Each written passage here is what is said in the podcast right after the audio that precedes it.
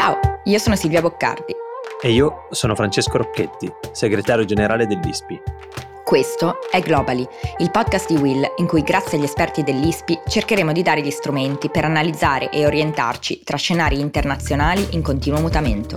Il mondo cambia in fretta e questo è uno spazio per raccontare e capire il cambiamento. La politica internazionale spiegata in modo chiaro. Nonostante siano trapelati 15 possibili punti per un trattato di pace, ci sembra ancora che la situazione sia in stallo. La Russia avanza lentamente, la resistenza ucraina non accenna a mollare e non è ancora chiaro quale sia la posizione di un grande player che cambierebbe gli assetti di questa guerra, la Cina. Per fare il punto a tre settimane dall'invasione, oggi siamo con Alberto Guidi, analista del Data Lab di ISPI. Ciao Alberto. Ciao Alberto. Ciao a voi.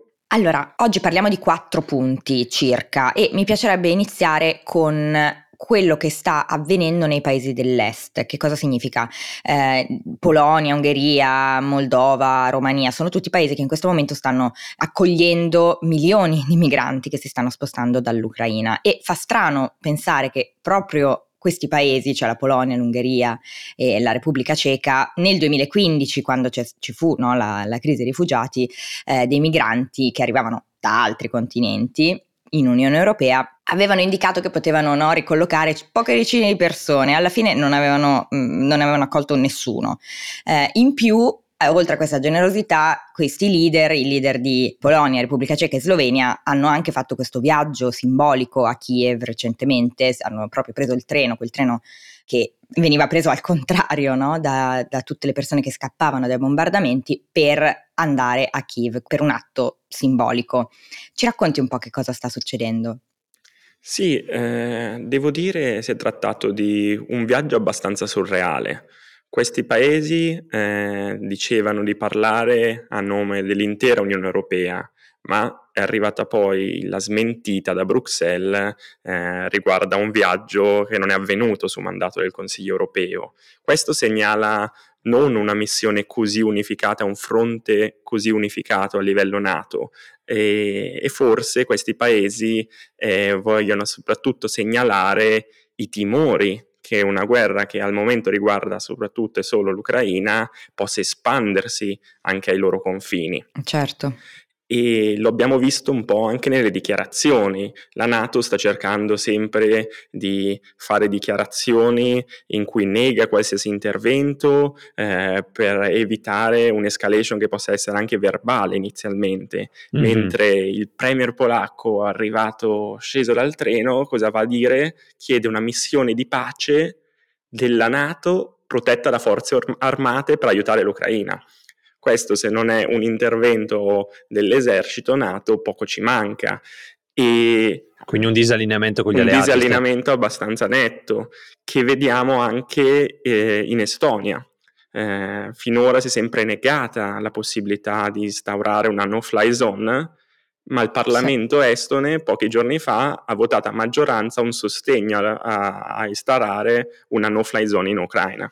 Chiaro, quindi quello che ci stai dicendo è che come è forse naturale, c'è una diversa percezione del rischio e quindi anche una volontà di rispondere in maniera diversa dei paesi che più sono vicini a questo conflitto. Certo, la risposta ufficiale è poi una risposta unita, un fronte ancora unito, però c'è una volontà di andare oltre da parte di questi paesi. Esattamente, e lo vediamo anche nelle richieste militari di questi paesi. Non è un caso che sia Stati Uniti sia Gran Bretagna abbiano annunciato l'invio di un sistema di protezione missilistica Patrol di ultima generazione per la Polonia, proprio a dare garanzie eh, contro la possibilità di un eventuale attacco russo.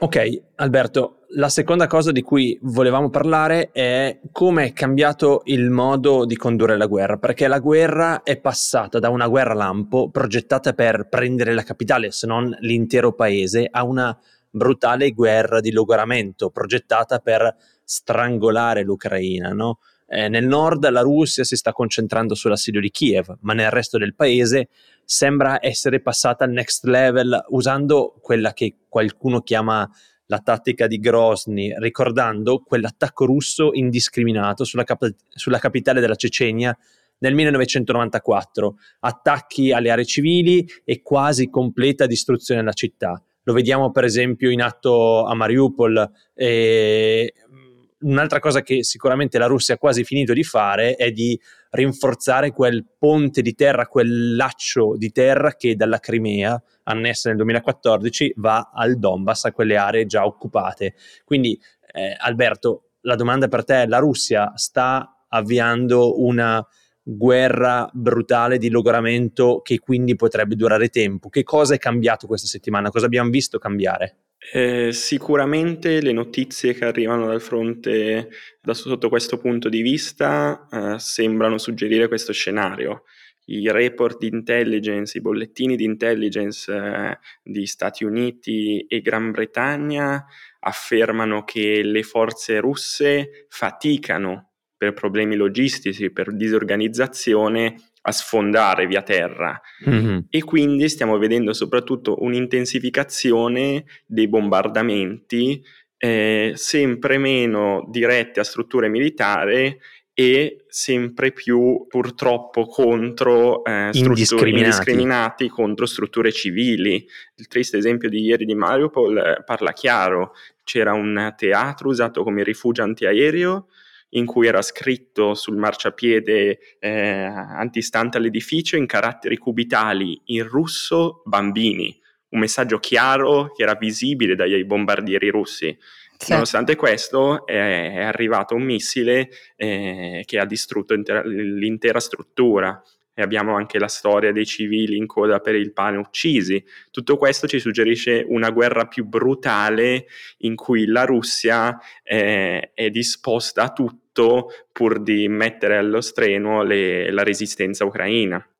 Non lontano da quello che abbiamo visto in Siria, mi molti, molti, esatto suggeriscono un parallelismo fra i, le due guerre purtroppo poi eh, non solo la guerra è divenuta più brutale nei metodi, ma è anche divenuta più estesa, in quanto fino a una settimana fa almeno l'ovest dell'Ucraina poteva dirsi risparmiato dai bombardamenti russi eh, mentre purtroppo in questi giorni stiamo vedendo molte città, eh, anche non lontane dal confine con la Polonia, eh, bombardate pesantemente. Anche oggi a Leopoli, ad esempio, eh, ci sono stati bombardamenti ed è particolare gravità perché era un po' un hub in cui i cittadini ucraini fuggivano dal resto per, del paese per dirigersi in questa città. Ecco.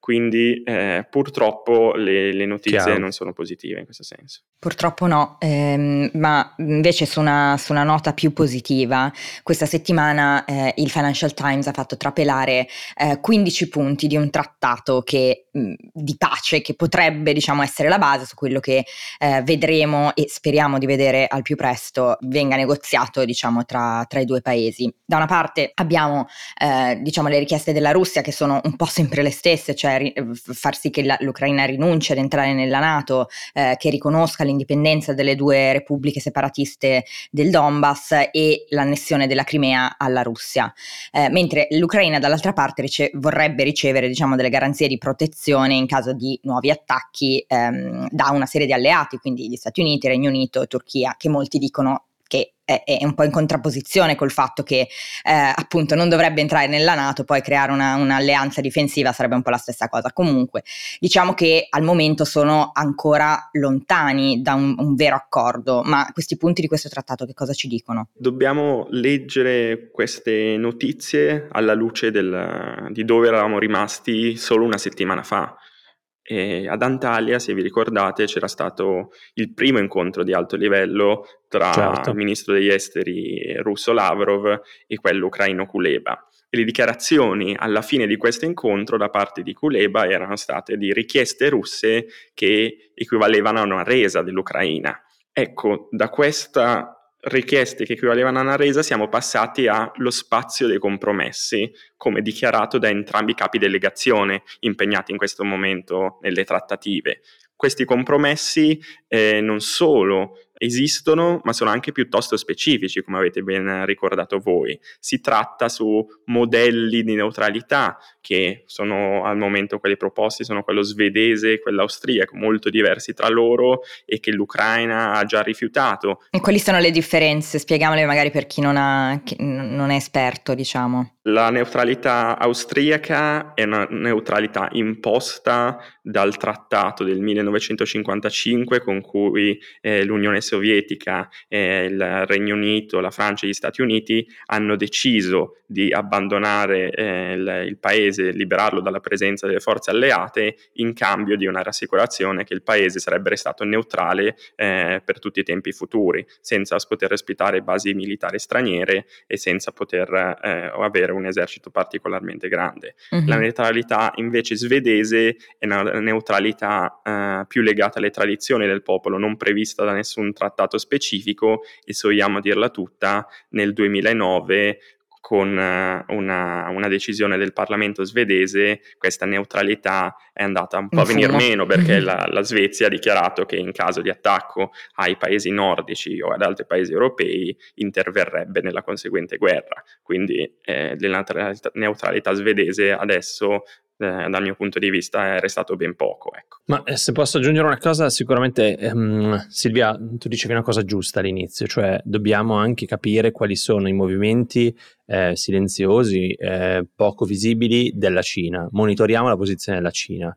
Gli Stati Uniti stanno mettendo pressione a Pechino per non intervenire direttamente nel conflitto, lo vediamo tutti i giorni, arrivano avvisi ufficiali o non ufficiali che mettono pressione. Dall'altra parte ovviamente Mosca sta lavorando in direzione opposta, spera di trovare una spalla, un alleato in questo conflitto. Certo che l'ingresso della Cina rimescolerebbe le carte in tavola, darebbe un nuovo slancio agli attacchi russi, eh, darebbe sicuramente nuove linee di finanziamento agli sforzi bellici e si andrebbe a costituire quel blocco delle autocrazie che è tanto temuto anche da noi, che diventerebbe solido ma secondo me al momento non dobbiamo spingerci così in là.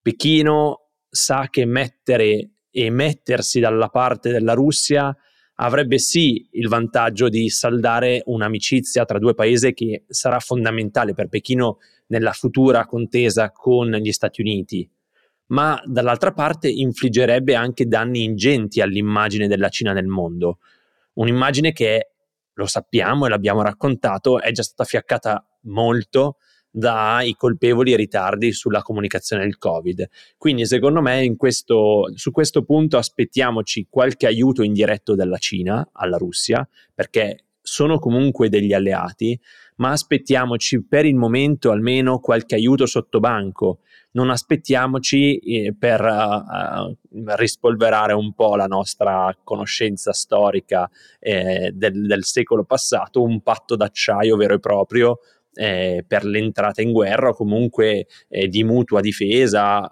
tutte queste cose. Non aspettiamoci che vengano allo scoperto. Però proprio sulla guerra io vorrei chiederti una cosa, Alberto.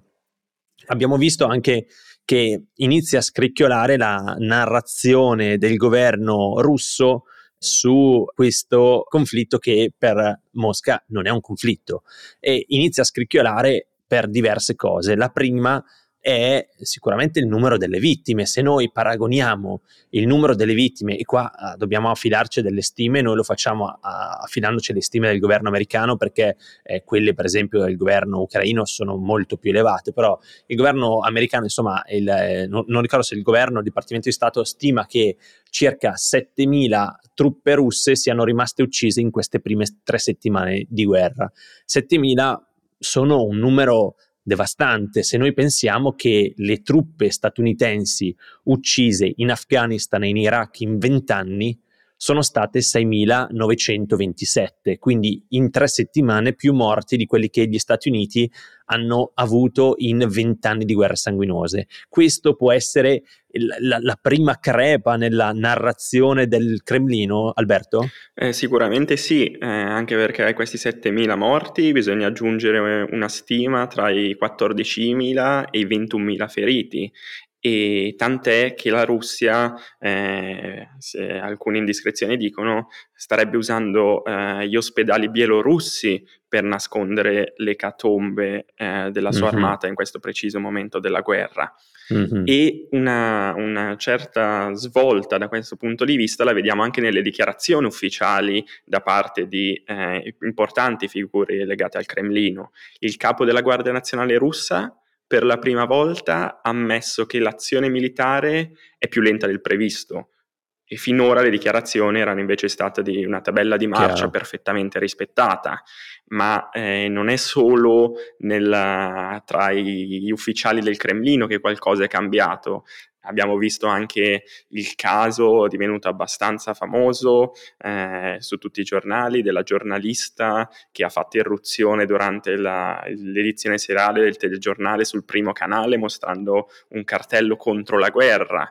E, e ieri eh, c'è stata anche una importante dichiarazione di Putin su quelli che sono gli effetti del, collaterali della guerra tramite le sanzioni imposte alla Russia. Se da una parte il presidente russo continua a dire che le sanzioni sono un'opportunità per uh, diventare meno dipendenti dall'Occidente, dall'altra ha anche detto che richiederanno e porteranno la Russia a dover attuare difficili e profondi cambiamenti strutturali alla sua economia, che porteranno almeno nel breve termine a un aumento di disoccupazione e inflazione.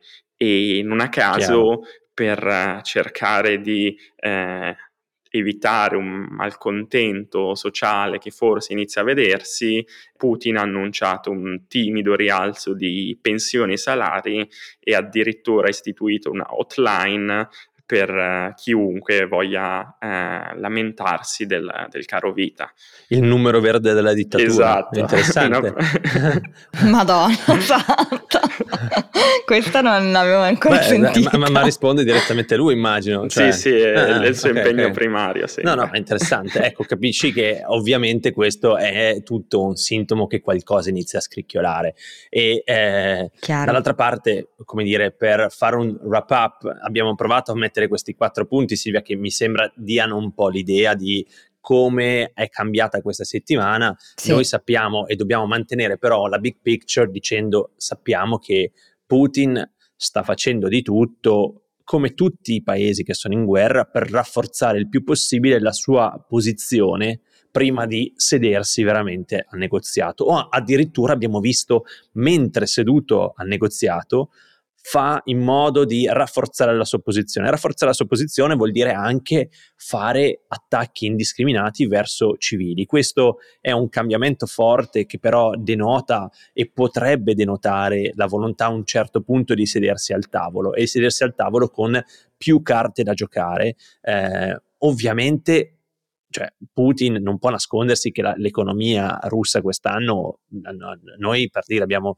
siamo usciti con un approfondimento in cui eh, mettiamo delle stime per un meno 10% del PIL, meno 10% del PIL è difficile da nascondere a un popolo Chiaro. e non è, è un'operazione speciale che ti fa perdere il 10% del PIL, eh, ok. Certo. Eh. Dovremmo essere pronti noi, dovrà essere pronto l'Occidente probabilmente a eh, capire come uscire da questi negoziati dandogli qualcosa che lui possa rivendicare come una vittoria in casa, perché credo che questo possa essere uno degli unici modi in cui questa, questa, guerra potrà avere una fine. Eh, grazie Alberto per essere stato con noi anche oggi e noi ci rivediamo tra qualche giorno. Grazie, buona giornata. Thank you.